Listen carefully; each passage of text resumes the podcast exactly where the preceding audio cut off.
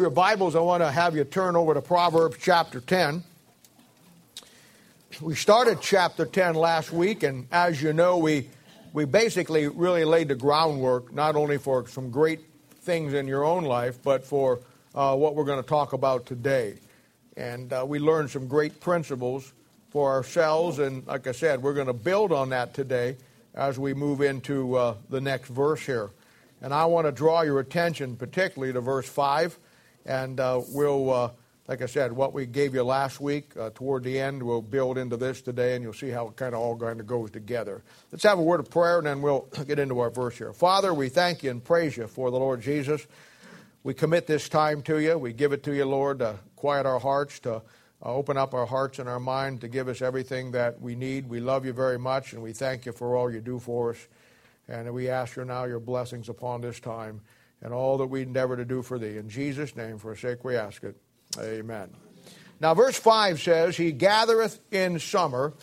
Uh, he that gathereth in summer is a wise son, but he that sleepeth in harvest um, is a son that causes shame.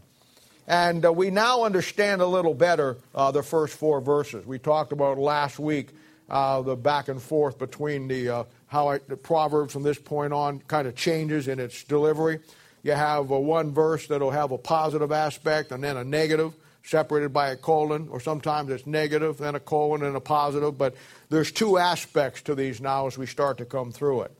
And uh, like I said, we understand a little better uh, from last week that, what makes a father glad and a God in a spiritual sense, and that is a son who, as far as a Christian concerned, gets a real job as far as understanding what God saved for him to do uh, to, uh, to go to work, to get the job done that God has called him to do. A son that has self motivation. Uh, we talked about a slack hand or a slacker last week, and how that they get nothing done, never finish anything. Uh, and of course, uh, that's exactly what the, the, the Bible's talking about here. I don't know if you know it or not, but the Bible says that Jesus Christ is the author and the finisher of our faith. And that's a great concept in the Bible. He not only was the author of it, he was the finisher of it. And yet, to me, most people read that and they just think about the fact that it's kind of like, well, he was the author of it and he finished it, I'm glad. But that's a great precedent for all of us because you know what? When we become a Christian, we start a work for God. We start something that God has put into our life. And just as He was the author of salvation and the finisher of my faith, we ought to finish what we start for Him as a child of God. When we start to endeavor to do something for God, we need to finish it. And most of God's people don't do that. And today, uh, you know, I, I want to put this whole message into a practical application for you. Uh, we'll talk about some of the things of how it lays out doctrine. You'll get some good information. But overall, I want this to be for you and for me as uh, we look at ourselves as God's child and, and, and gathering and doing what God wants us to do. Now, I want to talk today about seasons in your life. And the Bible verse here talks about gathering in summer. Summer is one of the four seasons that we have uh, in our life, in our world, as we as the earth goes around the sun and we go through the different times of year.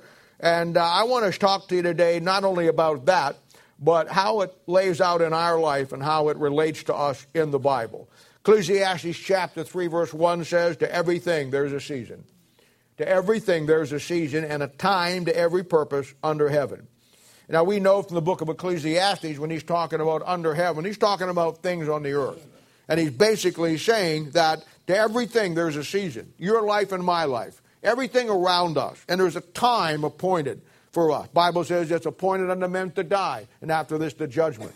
There was a time appointed for everything in your life and my life once become a Christian. And in the Bible, one of the greatest studies that you'll ever take, uh, or undertake anyhow, is the study of the times and the seasons in the Bible. One of the most important studies in the Word of God. when you go to the book of Ecclesiastes, Ecclesiastes says there's a time and a season for everything in our life. And then when you get into Ecclesiastes chapter 3, you have 28 aspects that form the cycle of life. 28 things. A time to this, a time for that, a time for that. 28 of them. Most people read that and never go any farther in the book of Ecclesiastes and saying, well, that's really nice. But there's 28 things there because this is the cycle of life. And the moon which revolves around this earth, which goes around itself and its revolutions, in both cases is 28 days. It's showing you that the cycle of life is based on these 28 things. It's an incredible study to get into. And We no way can we even scratch the surface this morning, but we'll make a few mention of things and maybe it'll whet your appetite. Now, as I said, the seasons in the Bible are a tremendous study. We know there's four of them. There's springtime, there's summer, there's fall, and then there's winter. In Genesis chapter 1, verse 14, the Bible says, And God made, uh, God said, Let there be lights in the firmament of the heaven to divide the day from the night, and let them be for signs and for seasons and for days and years. Three things that the, the sun and the moon and the lights that God put up there are for. The first one is for signs, the Bible says. We know that'll be for the nation of Israel. You can find those things in the book of Revelation, also in the book of Joshua. Then it says that it's for that it's for seasons. That'll be for the church age. That'll be for your life and my life. And then the Bible says, and for days and for years. That'll be in a general sense of counting time, you know, from a calendar, the months of the year. Paul told the church in 1 Thessalonians chapter 5, verse 1, he said, But of the times and the seasons, brethren, you have no need that I write unto you. For yourselves know perfectly that the day of the Lord so cometh as a thief in the night. For when they shall say, Peace and safety, then sudden destruction cometh upon them as travail upon a woman with child, and they shall not escape. So when you want to learn about the second coming of Christ in the Bible, if you're a Bible student out there and you say, I really want to learn and understand about the second coming of Christ as far as it relates to the church and where I'm at with it and what I should know about it, then you want to study the times and the seasons, and you want to get those down. The times will be found in Matthew chapter 24, if you want to get a little into it. The times will be found in Matthew chapter 24. The seasons will be laid out all the way through the Old Testament, but in particular, Zechariah chapter 14, you'll find it. You'll find that the, the, uh, the, the, time of Christ's coming will be, that season will be September of October, Feast of Tabernacles. And uh, you'll find that the time of the rapture in Song of Solomon chapter 2, that time of the season will be sometime in the springtime of the year, May and June. That's why traditionally you always have a June bride. Everybody wants to get married in May and June. Well, that's great and we get all kinds of wedding invitations. But there's a wedding coming sometime in May and June. It's going to be the wedding of all weddings, and that's when the Lord comes back for you and me. But you got to get into the season to get that. Now, remember back in Acts chapter 1, verse 6 and 7? The Jews came to the Lord Jesus Christ, the apostles did. And uh, the Bible says that when they, they were come together, they asked of him, saying, Lord, uh, uh, oh, you know what? I'm sorry. I got to call Zona here. She called me this morning. I'll just pretend we just started.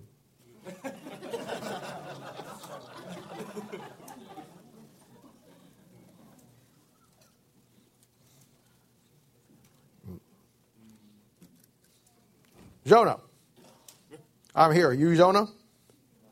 You don't sound like Zona. Are you sure you're Zona? Can I see your driver's license? Okay, here we go.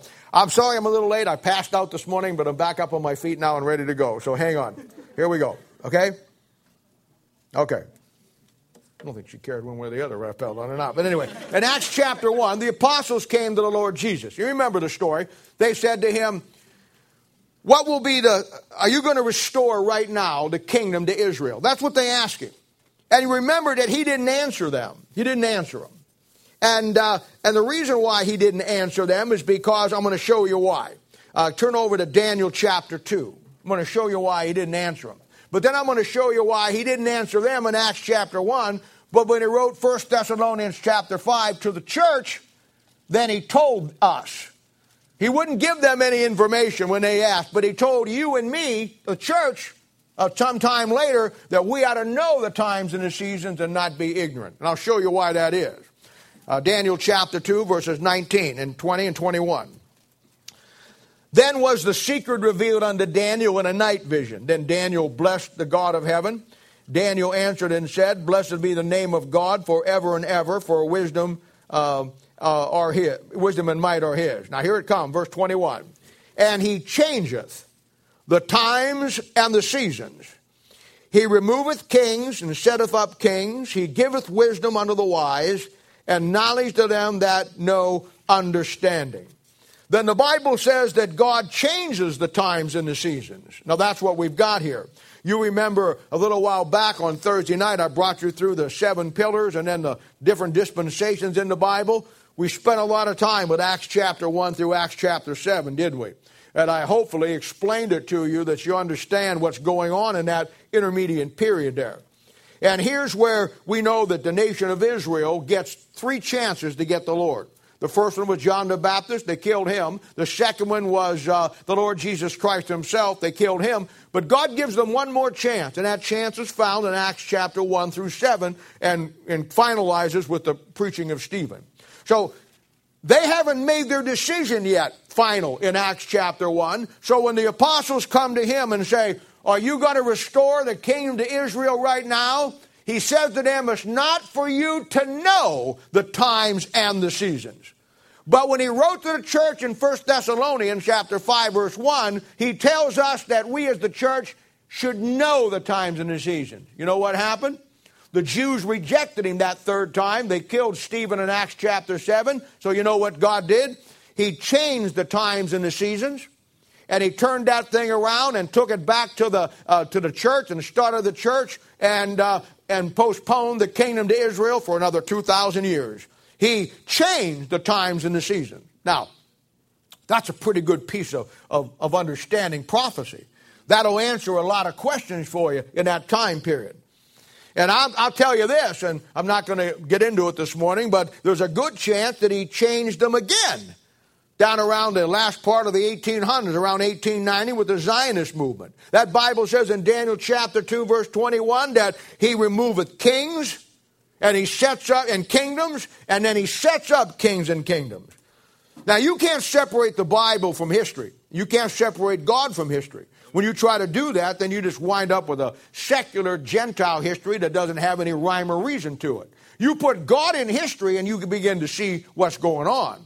Those Jews came to him and said, Are you going to tell us when you're coming back? And he says, It's not for you to know the times and the seasons. He didn't tell them.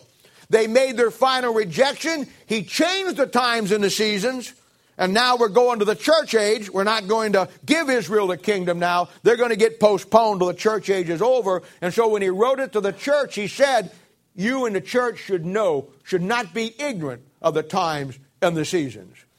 And so we know now that that period moves on, and we see the church age develop, but God not finished with the nation of Israel. So sometime along the way here, God enacted what he did and said in, in Daniel chapter 2.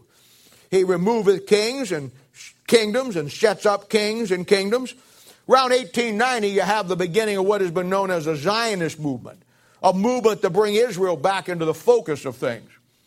Now, during that time, uh, Europe was completely locked in by what we would call European monarchies. And those are government monarchies, kings that have been handed down through families for hundreds of years, and they had a gridlock on everything in Europe. But the Bible says that he, he, he removeth kings and sets up kings. So World War I came along. When World War I came along, at the end of World War I, all the European dynasties were dissolved. All of them. Russia's dynasty was gone, the Ottoman Turks were gone, German dynasty was gone, and the Austro-Hungarian dynasty was gone. All those empires are gone. There's only one empire left, at the end of World War I, and that is England. And guess what England gets control of? Jerusalem. You know what God did? He took down those kings, set up new kings. You know what happened after World War II in 1948? The nation of Israel becomes a nation. See how that thing works? God changes the times and the seasons. God, in His own will, He knows what He wants to do. He gave Israel a chance. Israel rejected that chance, and so God says, you know what? I'm going to change the times and the seasons. And then when He got closer to the end of the 1800s into the 20th century, which is going to move into the 21st century, which is going to usher in the second coming of Christ any time now, He had to get Israel back in the land. So He just does what Daniel chapter 2 says He does. He removes kings, sets up kings, Israel's a nation in 1948. Hitler thought he was going to take the world. Mussolini thought he was going to take the world. Tito Joe thought he was going to take the world. They all got removed. And at the end of the day, at the end of the story, when Israel becomes a nation, everything is right where God wants it to be. Now, in a practical sense, for you and for me. What we have here in these four seasons are a perfect illustration of your life and my life on planet Earth. Romans chapter 1, verses 19 and 20 ought to be a very familiar passage for you. It simply says that the invisible things of Him from the creation are clearly seen and understood by the things that God made. It simply means that everything that God made will show you and me something about life, about God, about heaven, about hell, about our struggles in life and everything that we go through. It's a tremendous passage. Probably one of the key passages in the Bible for seeing the typology in the Bible and how it relates to you. Now, you know this. Our, our, uh, uh, our, our year is divided into four seasons. Each one of them has a certain, starting time according to the, the, the moon going around the, the, sun. And there's different ways that you, there's sidereal time, there's lunar time, there's solar time. There's, there's a bunch of different ways to measure this, and they don't all exactly match. But when you come through there and you lay it out and you see it, uh, you'll find that there's four basic seasons. And each one has a certain starting time of the year that starts the time and the seasons. The first one we understand and know is springtime. And of course, it's called, uh, in a technical term, the spring equinox. Equinox is a Latin word that means equal. And the spring equinox is a time, it's around uh, um, March 20th. It varies with the calendar sometimes, but it's, it's equinox, equal. It's the time that day and night are equal on the same day uh, in the springtime. And it's called the spring equinox. And uh, it's, like I said, the time when day and night are equal. In the Bible, this spring equinox, when you get into the Song of Solomon, it'll give you a lot of information about the rapture of the church.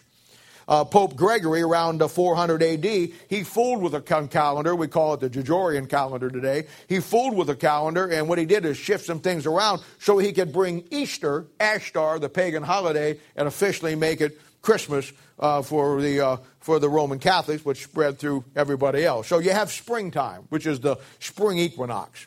Then you have summertime, and that's called the summer solstice, solar from the sun. And uh, it's around June 21st. And it's got the solar sol- solstice, or sol in it, the sun, uh, because uh, it's the time that the sun is at the highest angle. And it's the longest day of, of, of our day and it's the longest day of the year. And the earth at this particular point in time is farthest from the sun that it ever gets. The old idea is, you know, that because it gets winter because the sun is farther away from the earth, so therefore we don't have the heat. And in the summertime, the earth is closer to the sun, so therefore we get more heat, so it's warmer. That's not the way it works. It has nothing to do with how far, how short, or how the distance. It has to do with the angle. And the angle is what makes difference between summer and winter, which really makes the difference between the seasons as the angle changes. And the summer solstice runs around June 21st. And in the pagan holidays, this is the beginning of their festival of, and all of their rituals. Uh, the theme of this festival throughout it, from the early spring or late spring into this, was uh, with, uh, with the sexual concept of, of rebirth of everything. The earth was dead through winter. Now it's regaining its life. And through Baal worship and the pagan holidays, this is their concept of the rebirth. You and I understand that we get born again by the Word of God, by the Spirit of God, but they're tree huggers, you see. They believe in everything out there around the world uh, has to do with God, and God is in everything. God is in the bugs, and God is this, God is in the trees. They're the people who go crazy on, you know, the, protecting this tree and protecting the bugs and protecting all the things and spend $50 billion of your tax money so turtles can go underneath a little bridge instead they don't have to go across the road and get ran over. All those things, you know. That's where they're at. And those people going back through history were the ones who worshiped the sun. They worshiped the moon. The, ma- the sun was the male deity, the f- moon was the female deity, and the moon chased the sun around the thing. And when it got together for an eclipse, well, there's children in here. I can't tell you what was supposed to happen at that particular point in time. But it, you get the picture. The whole thing was built around the sexual context and, it, uh, and. And of course, Easter, Ashtar, was the god of fertility. And so it all kind of goes around from spring into summer, and all the festivals. We're dealing with a new birth, the earth being rejuvenated, coming back to life, and that was the phony new birth that is, uh, you know, counterfeit of the one in the Bible. Well, then you have fall, and this will be the fall equinox. And this will be September 23rd, around there. It varies from time to time on the calendar. And again, this is the second time, the second day of the year, that uh, day and night are equal. Hence the word equinox, equal. And uh, I, I, don't know if you, what you know about this, but this is one of the greatest keys in the Bible to a lot of things. Uh, I don't have time to get into it today, but uh, uh, the Bible in the, at, in the Bible, uh, this time period of the fall of equinox will be the time of the original creation in Genesis chapter 1. I don't know if you know it, but your earth, uh, the earth and the sun or the sun is the center of our solar system. The earth revolves around the sun, but it's not a perfect circle. In fact, when you put the math to it and lay it all out, it's four days off. And the reason it's four day off, scientists never figured this out, but they can figure it back, and they figured it back in the four days that it's off is September 20, 21st, 22nd, and 23rd. Uh, that's the four days that it's off. They can figure the math, but they don't ever put the Bible to it. They don't understand that uh, that September 20th it was the beginning of the creation of everything in Genesis chapter one. The Jews knew it. The Jews had it down in a chronology in a great way. Uh, Ussher in his chronology runs it right back to the same time period. Everybody knew it but them. But what happened is, is God makes the God makes the earth first, and then four days later he makes the sun. So the earth is here and moving through space, and the sun is put on the fourth day. So it's four days off. And those four days are September uh, 20th, 21st, 22nd, and 23rd. And when you put it to the Bible, that'll be the date of the original creation. That'll be the birthday of Jesus Christ. And that's also the times of the Feast of Tabernacles, which will be the time of the second coming of Christ. It's a very important key in the Bible. Till Exodus chapter 12, when God brought them out of Egypt, the Jews always took the Feast of Tabernacles to begin their year. You know why they did that? Because they took it from that beginning because they knew that was the beginning of all time. They understood it. They got it. They figured it out. Well, then you have winter. They have winter. And this will be the winter solstice. Sun again. This is around December 21st. And this will where be the sun is in its lowest angle and it get, doesn't get very high. This is the shortest day of the year.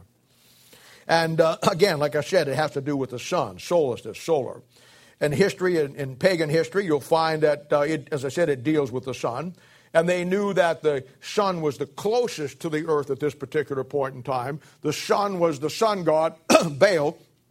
So they felt that because the Baal was closer to the earth, that it was a great time of celebration, and it must be Baal's birthday. And this time period runs December 21st, 22nd, 23rd, 24th, ends on the 25th we know it as Christ's birthday. That's because Constantine in 325 brought the pagan holidays in and brought Christmas uh, in with it, and uh, then and then uh, Pope Gregory made it official and brought it in, and so it became Jesus Christ's birthday. In history, the Bible was never Jesus Christ's birthday. In pagan theology, it was the sun god's birthday. Jesus was born in September. Uh, I gave you the time as we've talked about it before and you go back to Jeremiah chapter 10, verses 1 through 6, you actually find Christmas being displayed in Baal worship. Christmas tree, presents, the whole nine yards. Uh, deck the halls with balls of folly, la la la la. It's all right there, Jeremiah chapter 10. And they bring that in when it comes in. So those four seasons uh, represent something to the earth for us that we need to know about in that sense. Most of you have heard about the Farmer's Almanac. And uh, Farmer's Almanac uh, was very popular, not very popular today with most of your crowd, but uh, the old crowd knows about the Farmer's Almanac. It was very accurate, and it was basically based and originally on the four seasons and the equinoxes and the solstice and the Bible and all that stuff. And it was very accurate in predicting weather and how it was going to go. But like I said, we got iPod now, so we don't mess with that anymore. Now, you've heard me say it many times. We're going to move into the practical side here now. Now we're going to go to work. You've heard me say many times that God has a job that He wants you to do. If you're saved here this morning, male or female, don't matter how old you are, if you're saved here this morning, God has a plan for you. He has something that He wants you to accomplish with your life, a mission for you to fulfill. And uh, our life uh, in the Bible is broken down uh, just like uh, in history. Your life, my life, is broken down in the Bible in the four seasons. But I want to talk about that this morning. Philippians chapter 1, verse 6 says, The day you got saved, God begun a good work in you and wants to perform it unto the day of Jesus Christ. John chapter 6, verse 28 says that we ought to be doing the work of God. Psalms chapter, but you got a season that has to be in there, you see. You have to recognize these four seasons. Psalms chapter 1, verses 1 and through 4, my favorite passage in the Bible, says, Blessed is the man that walketh not in the counsel of the ungodly, nor standeth in the way of sinners, nor sitteth in the seat of the scornful. But his delight is in the law of the Lord, and in this law doth he meditate day and night. And he shall be like a tree planted by the river of waters that bringeth forth his fruit in his season. You have a season to your fruit bearing. Now, you don't have to be much of a rocket scientist to figure out that you can't go out in February and get apples off an apple tree. You can't go out. I mean, you can't go out in the middle of winter and you don't you don't uh, plow your fields and sow your, your, seed and don't go out to harvest in, in January and February. And it's a great thing that you know that God puts everything in your life uh, to to get you to this season. And what he wants you to do is to understand that's why he made these things. Romans chapter 1, verse 19. He wants you to see the seasons and how the earth goes through a springtime, and it goes through a, a, a summertime, and then it gets into a fall time, and then everything dies in the wintertime. And every year we go through and see an example of exactly where our life is going. Because there'll be a springtime in your life, there'll be a summertime in your life, and there'll be a fall time in your life, and there'll be a winter time in your life. And our text today says the sun needs to gather in the summertime. Needs to gather in the summertime. A wise son will gather in the summer of his life. A fool won't. And uh, these are some credible things as we come down through here. Now, last week we saw a son who brought shame to his father. That father is God doctrinally. We talked about that. By being a slacker, of a slack hand, and, and sleeping while he should be working the work of his father. Last week we looked at a great word called the word diligence. And I told you how important that word was. John chapter 9, verse 4, Jesus says, I must work the works of him that sent me. Jesus said in Matthew 17, 15, I must be about my Father's business. If there's anything, the quality that Jesus had, it was the fact that he was diligent about the mission that God had given him. When we really truly get saved, and I'm not suggesting that you're not, but when we really truly get saved and we really understand what God has called for us to do, we understand that there's an urgency in what our mission is. The urgency lies in the fact that we only have a short season to get it done. And I understand, you know, most of our church is young guys and young gals. You're in your 20s and your 30s, in your late teens or your early teens or your mid teens, and uh, you got your whole life ahead of you as you think. But you'll be quickly how fast that thing passes. We saw a son, as I said, who brought shame to his father. And a wise son will gather in the summer. And you remember when we started the book of Proverbs, I gave you the nine aspects found in Proverbs that define a wise man. And I gave them to you. A wise man will hear and un- increase in learning in chapter 1, verse 5. A wise man inherits glory in chapter 3, verse 35. A wise man received commandments in 10.8. A wise man wins souls, chapter 11, verse 30. Hearkens to counsel in 12.15. A wise man fears and departs from evil, 14.16. A wise man dispenses knowledge, 15.7. A wise man seeks knowledge, 18.15. And a wise man guards his tongue, 29.16. These are the qualities of a wise son, one that brings honor to his father and makes him glad. Now, fundamentally, our job as Christians may have many aspects to it. When I talk about God having a plan for you and a plan for me, He certainly does. And in many ways, your plan won't be my plan. My plan is doing what I do in a fundamental way. God has a plan for you. Many of you, your plan is to hook up with me and help me do what God's called me to do as a co laborer. I get that. But really, fundamentally, in all we do in our jobs as a child of God uh, to keep uh, doing what God wants us to do, the fundamental function of every one of us, and I talked about this last week, the fundamental function for every one of us, no matter what else we do, bottom line in your life and my life, is simply to reproduce ourselves and keep Christianity moving forward. Reproducing in others what God has given to you and me. You know, back in uh, Genesis chapter 1, verse 29, when God made the trees and the herbs, the Bible says when He created them, He made them so that the seeds were in themselves. You plant an apple tree, if you wait long enough, you'll have five or six apple trees. If you plant an orange tree or a pear tree, you wait long enough, you'll have all kinds of pear trees. The seed is within its own fruit, and it reproduces itself naturally. And that is the same model for what God did because when you got saved, God gave you the precious seed of the Word of God inside you. You have the seed of God's Word inside you this morning if you're saved, and that seed should naturally reproduce itself in other people. Uh, we saw a son who brought shame to his father because uh, he didn't do that. And when we get saved, we have the good seed, the Word of God in us, that we should naturally reproduce what God has given us in others. Now, I want to walk you through these four seasons of our life today. I want to talk about them in a practical way. I want to show you how these things will match up to your life cycle, and uh, we're all going to go through it. It just won't all go through it wisely. This is one of the most incredible, eye opening studies in the Bible that a child of God will ever take as far as understanding their own life. Now, first of all, I want to talk to you about the springtime in your life. Now, the best scenario for salvation I'm going to give you the best scenario here for salvation. The best scenario for a person's salvation is one, be born at an early age. Of course, you know that has to happen. You're a baby.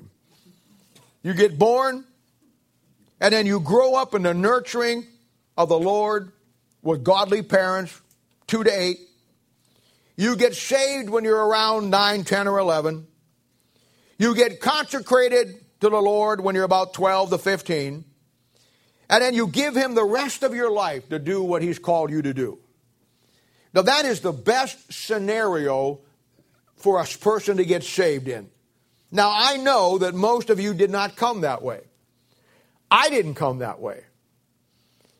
But by now you've been saved any length of time, you know that that is obviously the best way to do it. And even though I didn't, my children did, and their grandchildren did, because fundamentally that is the best absolute way to do it. And they're better off for doing it that way. And they're better off because sin never leaves a man any better than it finds him. And your, your best option is to get saved while you're yet tender. Come to the point where you get through that process everything that you need and, you know, it'll be a thing where this is what the best way to go. And I said, most of us did not come through that, but thank God for the grace of God that God got us saved anyhow. But if it can't for you, it can with your family. And it should stop with you or start with you. You should now take the position and make sure that your children, their children, children in the next 20 generations of your family do it right to give these kids every chance they can. You, as a parent, have the ability to make the difference. You really do. I was reading in the book of Ruth this week, and I thought to myself as I was reading through that, there's Ruth, who, when you study that book, you know, she was the great great grandfather of David, King David. Uh, when, you, when you study that book, you see that she had all kinds of choices in life. She was a Moabite. She, was, she wasn't even connected in the line of Christ. She was a Moabite. And she was and, and, and, she had all kinds of choices that she could have stayed in, in moab or she could have went. And in her life you see something inside her and she makes all the right choices. And yet when it comes down to the end of the book she marries boaz and boaz has jesse and obed and down the line. And from them comes david. And i thought to myself as i read that boy there's a great example how one person doing right can bring about the greatest king that Israel ever had. One woman who decided she was going to put an end to Moab and all of the false gods. When her sister went back, when her sister wanted to go back to Moab and go back to that, she said, I'm not doing that. She looked at Naomi and she says, I'm going with you. Your God's going to become my God. Your people are going to become my people. And she left Moab with everything behind and went with her. And then she found Boaz in the field. Remember the day you found Boaz in the field, the world? Remember the day you were working out there, gleaning in that in that field out there, and he came up and he looked at you and he saw something in you and me, and he he said he took you under his protection. Thank you, Lord. Thank you, Lord. Amen. One woman who decided she wasn't going to go back to the world could make all the difference in the world and give Israel the greatest king they ever had. And I'm telling you, one mother, one father, one mom and dad who decides they're not going back to Moab can make all the difference in the world in generations to come. Incredible thing. Incredible thing. There has to come a time in your life where you say, I'm done with it. There has to come a time in your life when you simply say, you know what? I'm going to give God everything that's left in my life, and He's going to have it from this point on. I may have screwed up down here. I may have not did it right here, but from this point on, I'm in the right church. I got the right Bible. I got the right people around me. There is no reason why my next 20 generations, it stops with me. Never again will it go back to the world because I'm going to train my children, not only train my children, I'm going to train my children to train their children, to train their children, to train their children. Down it goes. That's how it works. You, as a parent, can make and will make the difference, one way or the other. You'll either turn out a fool or you'll turn out a wise man. Why do you think why do you think I push so hard for your children? I understand that I'm not just building a church here. If that's all my scope is, and that's where most pastors, that's where their scope is. It's right now what I'm trying to build here that everybody can look at it and say, wow, look what he did. Look at it that. You know what? I know I got to build a church. That's what God's called me to do. But that's a very small part of my vision. I know that not only do I got to build a church, but brother, I've been about building the next generations of this church. That's where it's at. Why do you think I push so hard for your children? Give them the best we have. When we go to camp, I tell Joe, I tell Zach, I don't care what it costs. Do whatever you got to do to make it the best it is. I, I, I want to. If we don't, if we don't give them the best shot we can, and I understand that all I can do and all this church can do will fail if the parents aren't the fundamental ones who make it work. I understand that. I'm not the one who's going to be able to raise your kids. I'm only the one through this system that can support you in doing what you're doing. You come that next week, you watch these kids we got. You watch two of those kids get up there and give their testimony, and then one of them preach the Word of God next Sunday afternoon. Uh, you're going to go through the whole program. You watch them get up there and, and, and see the quality, how these kids do these things. You right now, we've got to teach them not only responsibility, we've got to teach them how to preach, how to teach, give them the ability to interact with people, stand in front of a crowd and, and, and lay out the Word of God, talk about their testimonies, uh, uh, preach a sermon to them. That's what it's all about. We're not just about building people here on Sunday. Yeah, we are, but the bottom line is it goes beyond that. It's the next generation. Amen. Solomon, the wisest man that ever lived, he wrote three of the five wisdom books. And in Ecclesiastes chapter 12, verse 1, he knew it. He knew exactly what I'm talking about. He said, Remember now thy Creator in the days of thy youth, while the evil days come not, nor the years draw nigh, when thou shalt say, I have no pleasure in them. I want you to know that this is church with your family. We're here to equip not only you, but equip your children. But I want you to definitely understand this also. We may be here and do everything we can, as much as we can to equip them, but the world out there, the devil wants to unequip them. There's places in this country right now, in Texas, where they're talking about the fact that they don't want your kids going to school. They don't want to recognize boys and girls anymore. Yeah. Now, what's with that? For five, six thousand years of human history, there have been girls and boys. Suddenly, now, in this perverse, godless generation that wants to make everybody the same, we want to take your kids and tell them they're not boys, they're not girls, or they're not male, they're not female. They want to set them up for this transgender garbage or whatever this world wants to be, an amalgamated mess that your kids are okay with it. And most of God's people's parents don't even understand what's going on. It's going to get a lot bad. This church stands along with your parents in equipping your children, in equipping you. But I'm telling you, we have the job to equip you. We have the means to equip you, but the devil's out there to unequip you. And the pressure's coming on. That same place. Texas must be something wrong with Texas. Last week I heard that there's a town in Texas that they're trying to make, the city fathers are trying to make every preacher in that city turn his sermon notes in before he preaches on Sunday so they can approve what he says. Exactly. Now, I'm telling you, where in the world did we ever hear that? Where does that come from? Now, I guarantee you that, that, that, will, that will be a firestorm. That ever happens in Kansas City, I will, I will send my, I will say, you know what, here's my sermon. I'm doing, I'm doing hand signals this Sunday, and here's the one for you.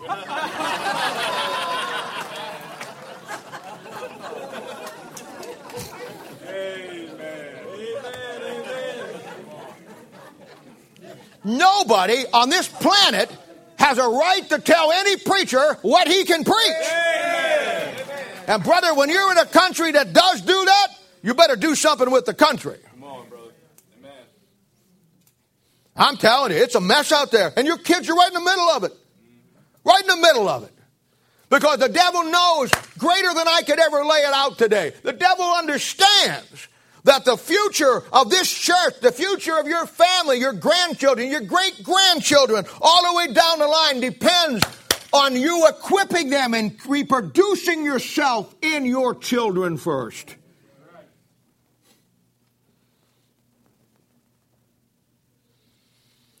The Royals are doing good, aren't they? no, no, I told you Thursday night I was going to tell you why the Royals won that last game and on to the World Series. I put my sermons together on Monday and Tuesday.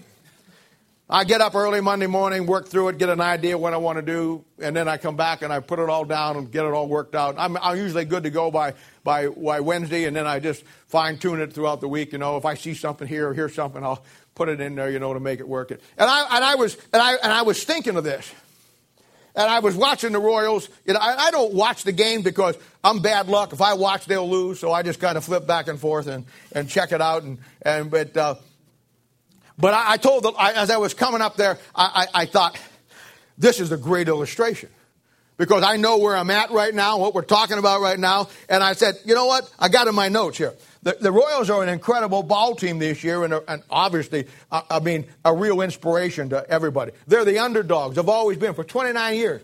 They're not called America's favorite team for everybody likes the underdog.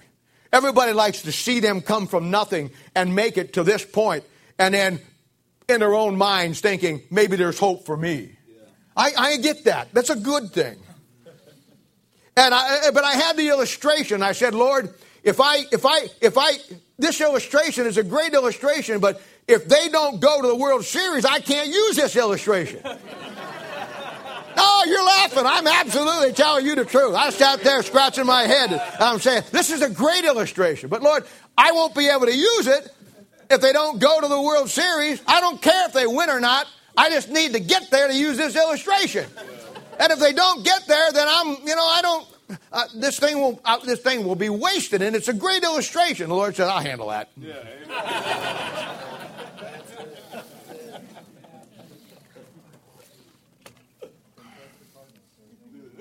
yeah, I don't know. now they're a great team and they're doing good, and next week we go to the World Series. But I want to tell you something.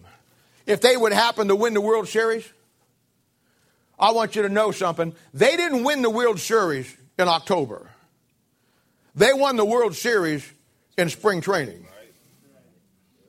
They won, they didn't win it in October. It looks like they did. But it was in spring training when they fine-tuned the fundamentals and worked hard and got the, got the mindset that no matter what happens, we're going to make this our year. So they didn't win it in October. If they win it, they won it in spring season. And my illustration is simply this. Your kid won't stand in the October of his life without you building in the spring season of his life some fundamental things. See how that works? Couldn't have used that if they wouldn't have won. Your child will only stand in the latter years of, the, of their life. It will be based on what you and I, but you do in the springtime of their life. Their spring training, fine tuning the fundamental. Oh, I, I came this morning and I got to tell you, I, I had Bob, I told him, I said, I want you to get the groups together and work with these, uh, so, uh, the young kids in the high school class particular, but it'll be great for everybody else and show them, well, I walked in today, show them how to put a lesson together, a message together, a devotion together, you know, because a lot of people in your prayer groups, adults, they want to do it, but they don't know how to do it. So we give them a little help. And yet we got all the kids. And I walked in there and sat back there, and they had this group over here today. I watched those young kids. I watched those little young kids in that group. Boy, they were taking their notes and they were listening and they were doing all those things. Listen, mom and dad, you got something right now in the springtime of their life that you can do something with if you're willing to, if you understand. Well, then there's a summertime of life. Now you're in your late teens, your early 20s. And actually, this season can last 30 years or so, up to your 50, 60 years old. And now you're ready, or you should be, for the work that God saved you for. This is going to be an ongoing process, but you're coming into the prime time of your life, your season of fruit bearing. Now you come into the most productive time of your life from all the Bible standpoint, your fruit bearing season.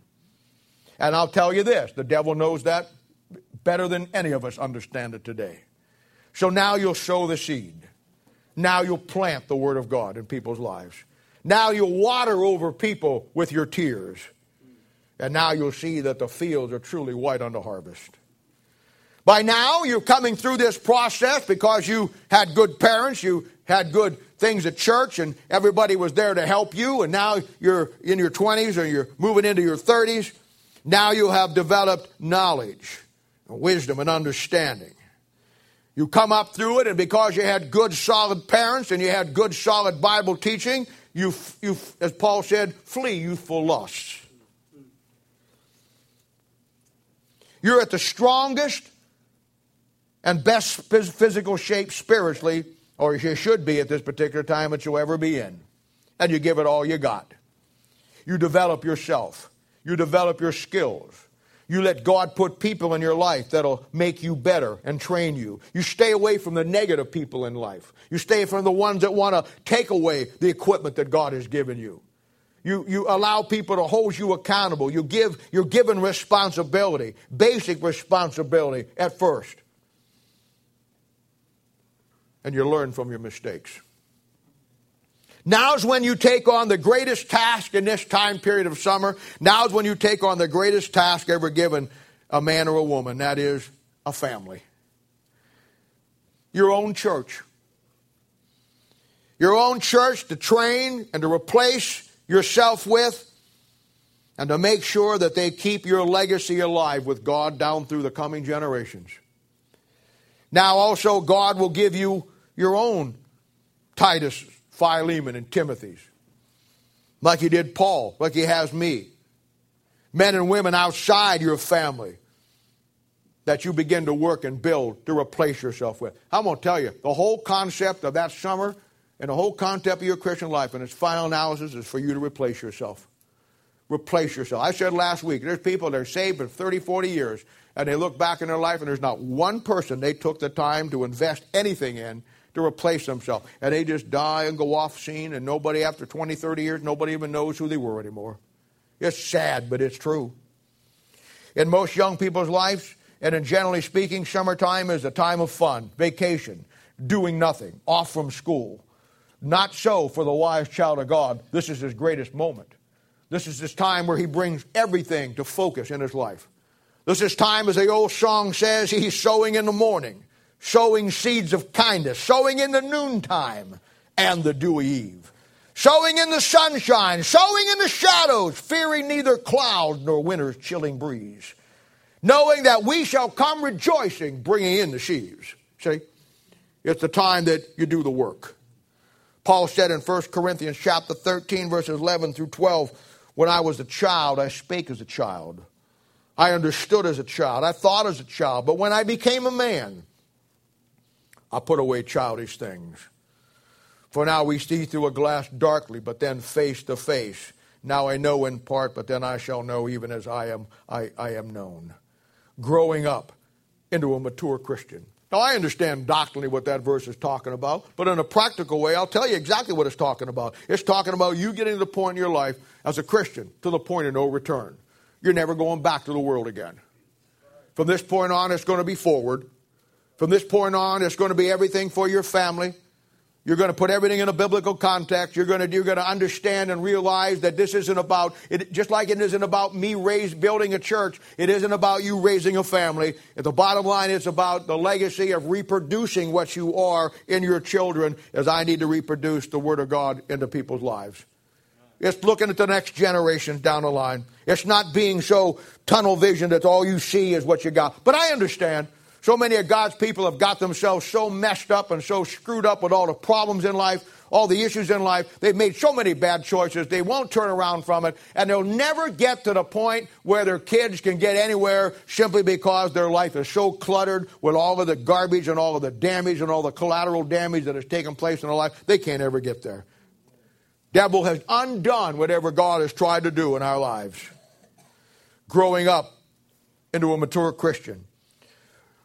Verse 12 says, it says, For now we see through a glass darkly. See, that's when you're a young Christian. You look into the book. Bible's called a, uh, uh, Bible's called a mirror. The Bible's called a, a perfect law of liberty that a man looks into and sees what manner of man he is in the book of James. And the Bible says here, we look into a glass darkly. That's where you're at when you're a young Christian. Some of you young men right now that I spend time with, and some of you young ladies that are coming and uh, over spending time with me, or on Thursday night when you come to Bible study, and the questions you ask are great questions. But it's obviously that in a lot of areas, you're young, you're still looking through that glass darkly. And that comes in a process of time. I looked, used to look through it. I used to hear Mel get up and lay out the Bible and hear guys preach about the Bible, and I'd go home scratching my head saying, I looked at the same passage and I never saw any of that. You know why? I was looking through a glass darkly. But then, face to face. It's like you going and looking into a mirror, and when you look into a mirror, you see exactly who you are. And when you look into the mirror of the Word of God as you grow and get maturity, the greatest thing you get from that when you look into the mirror of the Word of God is you get to see exactly who you are.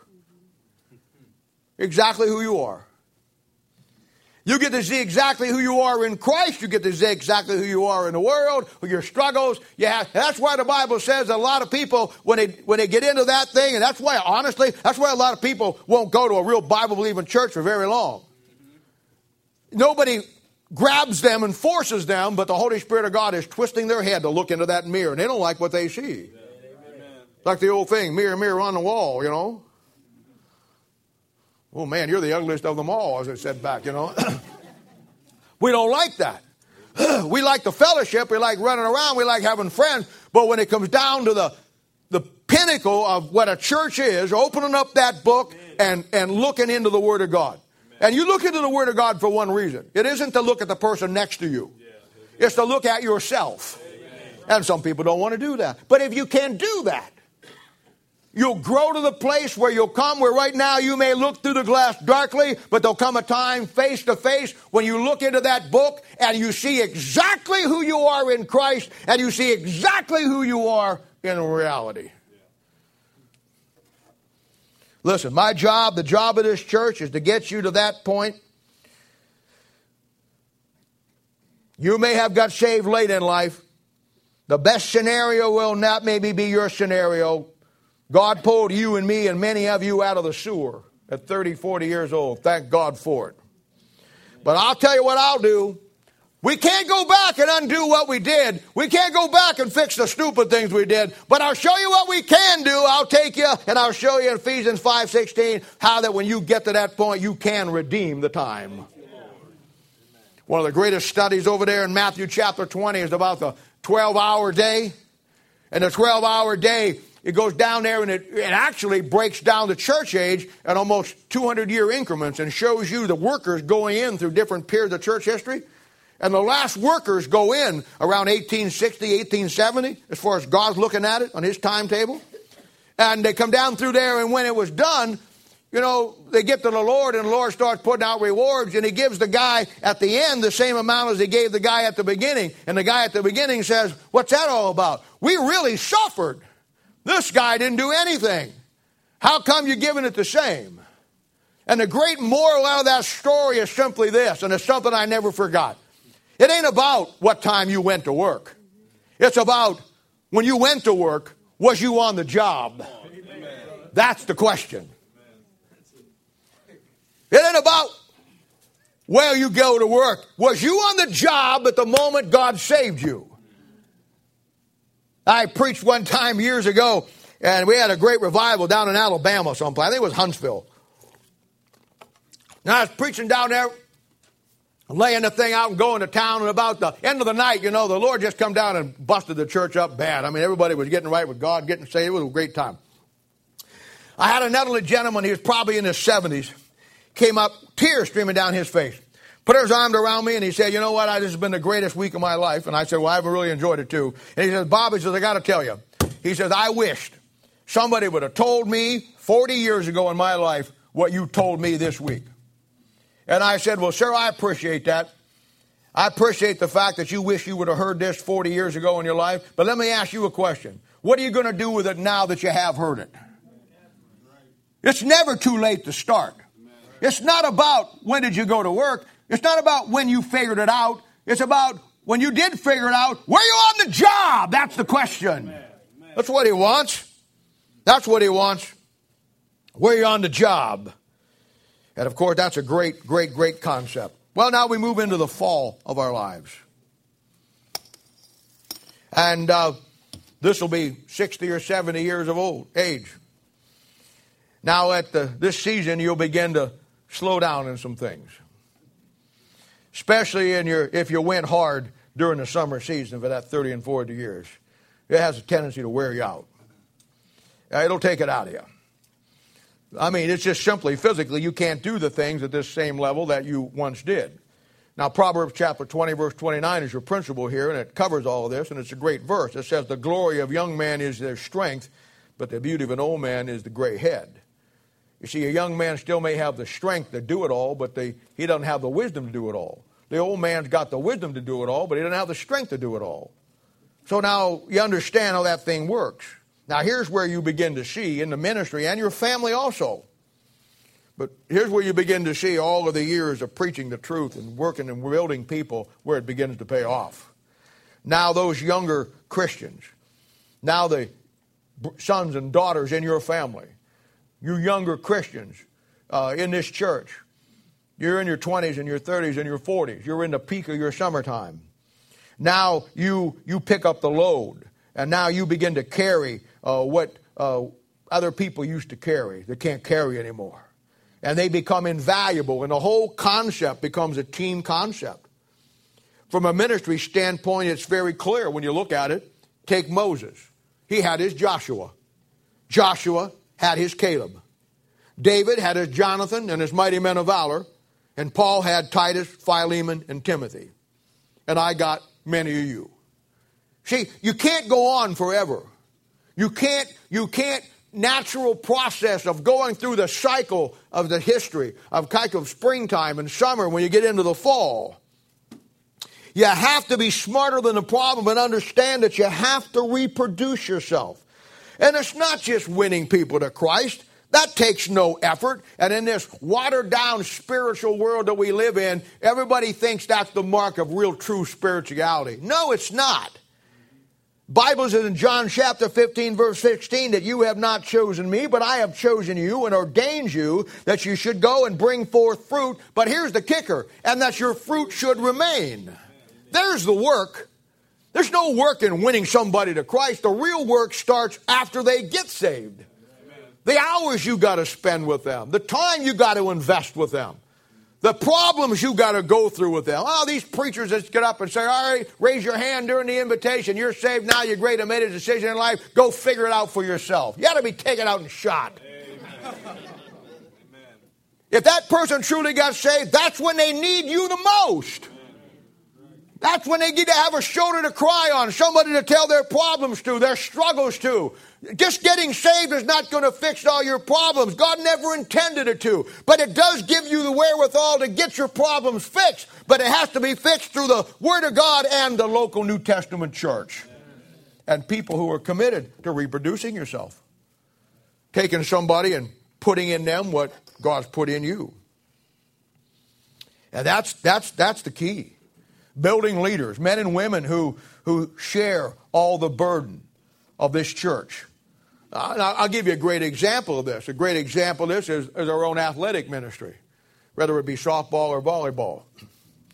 Uh, it's one of the most incredible ministries that uh, we have here in, in reaching people. There isn't a season, a year goes by that we don't get a, a whole bunch of people saved and get into the church and grow. And, and uh, you know, uh, years ago, I mean, I started the athletic ministry and that concept when I came from Can- Kansas, Canton in 1976. I've done it from 1976 on. I did it for 30 years all by myself.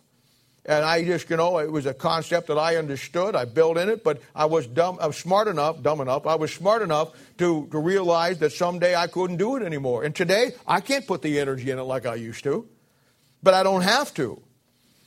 I, you know, I can't. I have a hard time even running the bases anymore with my back. I pitch, and there'll be someday I won't be able to do that. But you see, uh, I'll have to sit on the sidelines, you know, and, and watch uh, everybody else play, and, and you know, and that I that I, I don't like that, but I'll be, I'll be okay with that, you know, because I'll take comfort in the fact that Danny and the guys that are out there that have grown up in this ministry, who understand it, and the leaders who get the concept, they can make it keep on going. There's 125 guys and gals out there who understands the value of it, who understands what to do, that has been reproduced in you. Now, you don't need me anymore. I'm going to go out and start a shuffleboard ministry. Give me some of them gym shoes with the Velcro straps that go over the side, man. Where I'm going. You'll see me being a Walmart greeter out there, you know, checking your receipt as you go out. I know a lot of those guys just kind of say, I won't. I'll have your hands on the wall frisking you down, making sure you didn't steal something out of Walmart.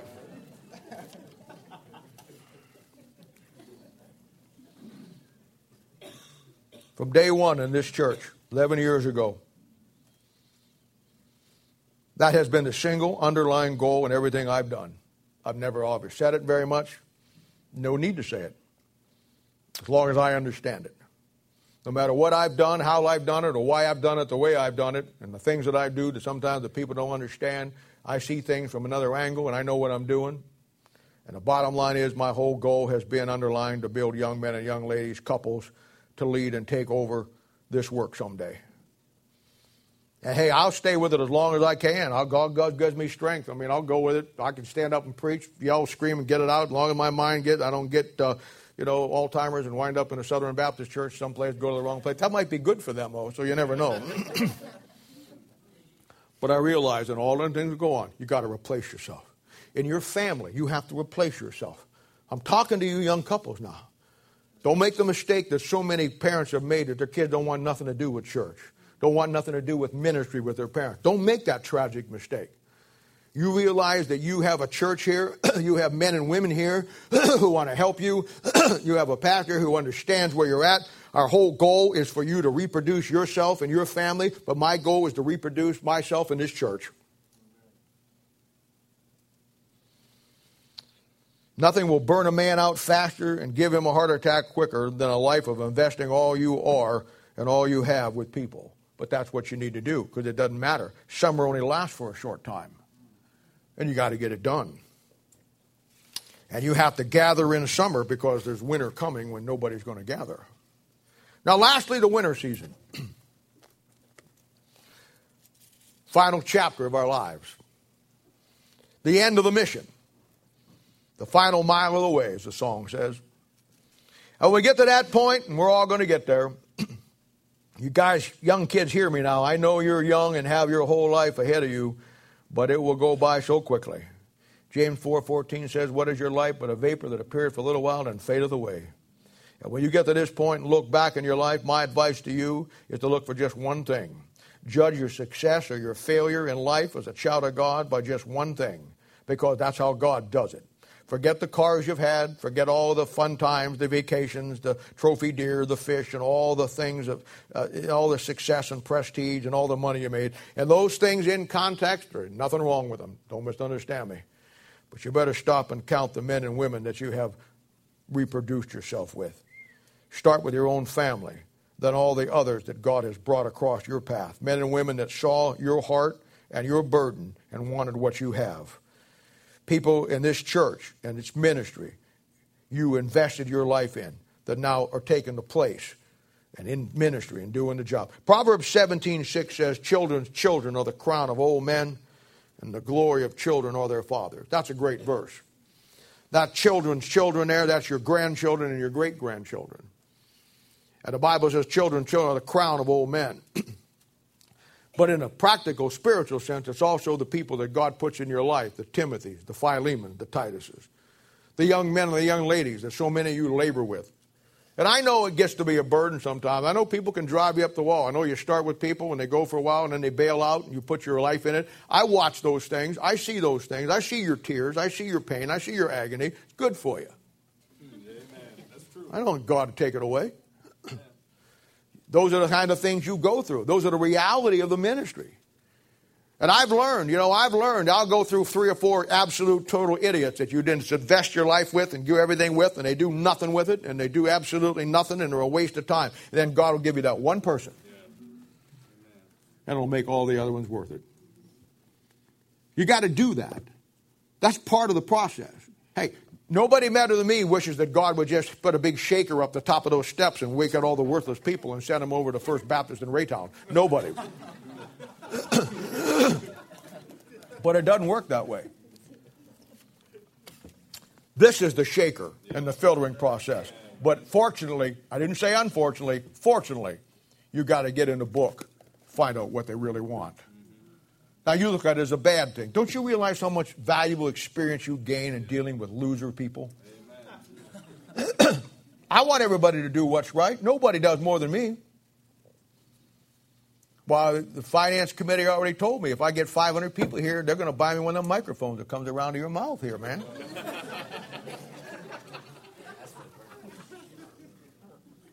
I want one of them suckers.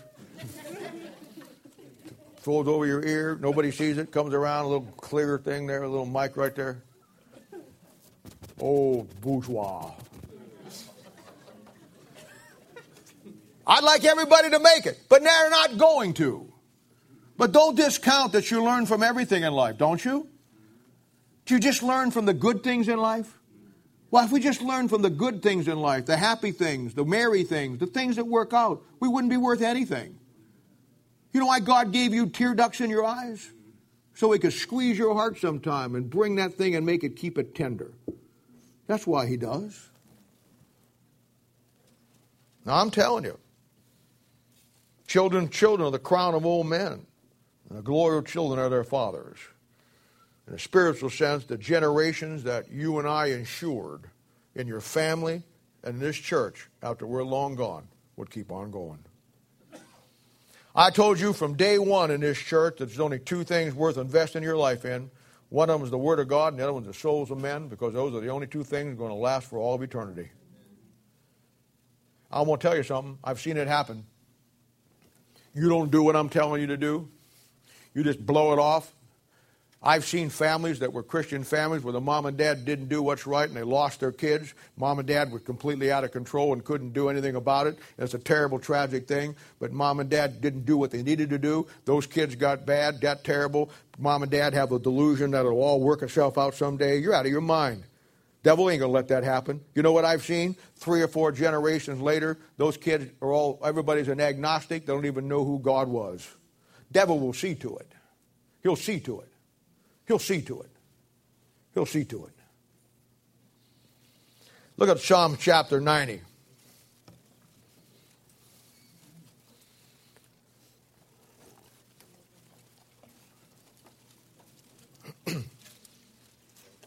now, kids, I know you think you got all the head of life ahead of you. I know you do. You're 20, 30, 40. Man, Medicare and Medicaid is a far thing from your mind right now. You don't watch the you don't watch the world news, or you don't care what's going on because you're worried about what's in your own little world. I get it. We all were there. We all were there. But look at Psalms 90. Pick it up in verse 9.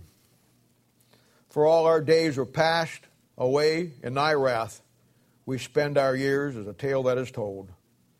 The days of our years are threescore years and ten and by reason of strength they be fourscore, yet is their strength labor and sorrow, for it is soon cut off, we fly away. Verse 12 says, For teach us to number our days, that we may apply our hearts unto wisdom. It says to teach us to number our days. The cycle of life goes through four seasons, but it goes so quickly. He says, number your days. You see, you think you have the rest of your life. The Bible says, number your days. Put a pencil to it. Years ago, I did that very thing. I got looking at this thing, and that verse has always been a favorite of mine.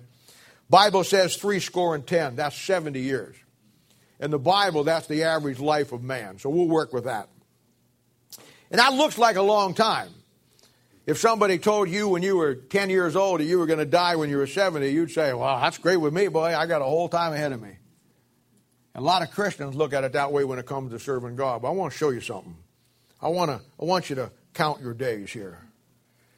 I want you to number your days and then apply your hearts unto wisdom. Let's say that we all live 70. Let's say that I know it's true of my life, and it's probably true in a general average. Let's say you get saved when you're 20. Now you have 50 years left to serve God. Sounds like a lot. You realize when you put a pencil to it, you you sleep 15 years of your life. Now you got 35 years left. Realize in a cycle of life of 70 years, you'll eat six years of that. Now you're down to 29 years left.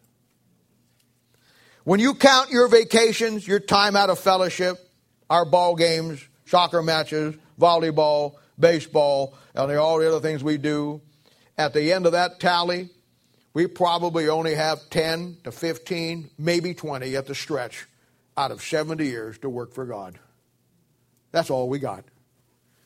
Sounds like we have a lot to you. Count your days. Sounds like you have a lot to you number them. Now, you see, that's understanding. That's seeing it from God's standpoint. That's realizing that God has a purpose for you and for me, and we think we have our whole life, but you don't. End of the day, in a general sense, we got 15, maybe 20 years to give God our best shot. For all our days are passed away in thy wrath. We spend our years as a tale that is told. So teach us to number our days that we may apply our hearts unto wisdom. Boy, if there's anything out of this thing of these four seasons, it needs to be that concept. And I give you on top of that, the Bible says, boast not thyself with tomorrow, thou knowest not what a day may bring forth. But I'm talking about if you live a life of 70. Time you get saved, the time you figure in all the distractions and the things that are natural things, we don't have a lot of time left. Oh, if I could get God's people to see and understand that, there'd be a revival across Christianity for people who are really, truly saved.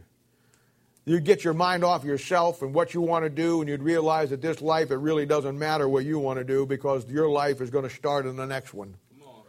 And right now, you need to be about your Father's business. Then the last thing he says here, and I'll close with this He that gathereth in summer is a wise son, but he that sleepeth in harvest is a son that causes shame. We want to look at the phrase there, causes shame.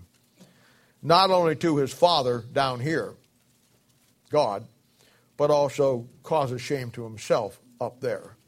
For that shame is very clearly defined in the Word of God as the shame of the judgment seat of Christ. Revelation chapter 3, verses 17 and 18 says, Because thou sayest, I am rich, and increased with goods, and have need of nothing, and knowest not that thou art wretched and miserable, poor, blind, and naked. I counsel thee to buy of me gold tried in the fire, that thou mayest be rich, and white raiment, that thou mayest be clothed, and that the shame of thy nakedness do not appear.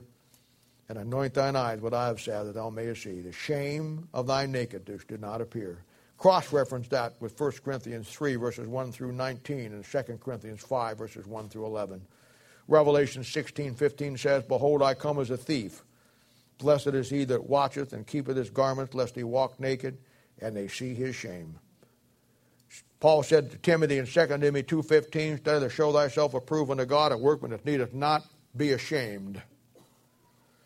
You see, we need to be about God's business. we need to understand that God saved us for a reason and saved us for a purpose. Underlining fundamental is that is you need to reproduce yourself in somebody else.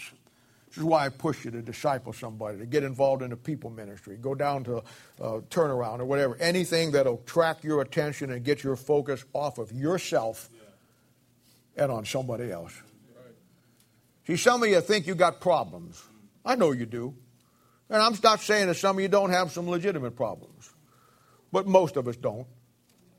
You know what's good about going down to turn around, going around and restart? Going out on the street with these guys? You get to see some people who really got some problems. You ain't got any problems. Your worst day, you still got a nice home, you got a nice room, you got food, you got this, you got people that love you. They got nothing. Who was telling me the story about going to Osawatomie to the state hospital to do your deal. It was Georgie. It was Georgie. Osawatomie State Hospital has been down in Osawatomie for since the Civil War. And before it became a state hospital, it's also a medium security prison there. It was a where they took all the insane people. And uh, they didn't know what to do with insane people back then. It was a terrible place and it was a it was a place where they chained them up. They have tunnels down there and dungeons where they put them down there. It's terrible place. I worked down around there for a number of years, and there was always an eerie thing going on there. It would be a great place for a bunch of high school kids to be massacred. I thought, you know, in a horror movie. And it doesn't take much for teenage kids because they make the dumbest mistakes anyhow. You know, you know, where are we going to run to? Oh, I don't know. Let's run to the graveyard. You know, that'll good. That's that's a safe place to go. Anyway. I was driving down there and I was working one time, uh, locating some stuff, and I come around this little deal off this old bridge. and walked into this thing. I didn't know what it was. I was looking for the power transformer, to tell you the truth. Walked into this little plot field there about the size of this room, maybe a little smaller. And there in the ground was, I counted them, 450 little plaques, little round circles in the ground with just a number on it. Those were the people that died there that they just buried him in that little plot. No name, no relatives, no next of kin, no date when they died. All it was was a body in the ground with a little round plaque with a number from 100 to 300 or 400 or something. I sat there, tears running down my face, and that was the saddest place on planet Earth for me. At that moment in time, that was the saddest place to die and have nobody on this planet care about you, think about you. And they've been in that grave, probably that ground for 100, 150 years, and there's nobody on this planet who even remembers who they are. My point is this, folks. Don't ever get to the point in your life where you don't leave a legacy of what God has done for you. Make sure that when you pass off this life, somebody not only knows who you are, but knows what God did in your life. And then through what He did in your life, did something in their life. Every head bowed and every eye closed. Now, Father, we thank you and praise you for the Lord Jesus. We love you. Thank you for these good people today, and thank you for all that you uh, do with them. And I thank you for their kindness, their goodness, and for how they do take people. This church wouldn't be where it's at with the strong core base we have. Certainly isn't because of me. It's because of men and women in this church who have seen my vision and seen my burden and fell in love with the book that I fell in love with, and then linked arms with me to do greater things than I could ever have done.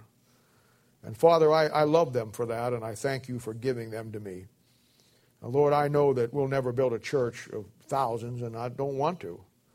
I want to build a church of soldiers, men and women who, when we leave, we leave our legacy that they'll know who we were and what we believed. And help us today, Father, to number our days, to count our days, and apply our hearts unto wisdom. Help us to realize that in life we only have those four seasons. We need to work in the summertime of our lives because there's coming a winter when no man works. Help us. Help us to grasp that, to understand that, and then to give our lives and our families and everything we have to the Lord. And we'll thank you and praise you in Jesus' name for a sake we ask it. Amen. God bless you.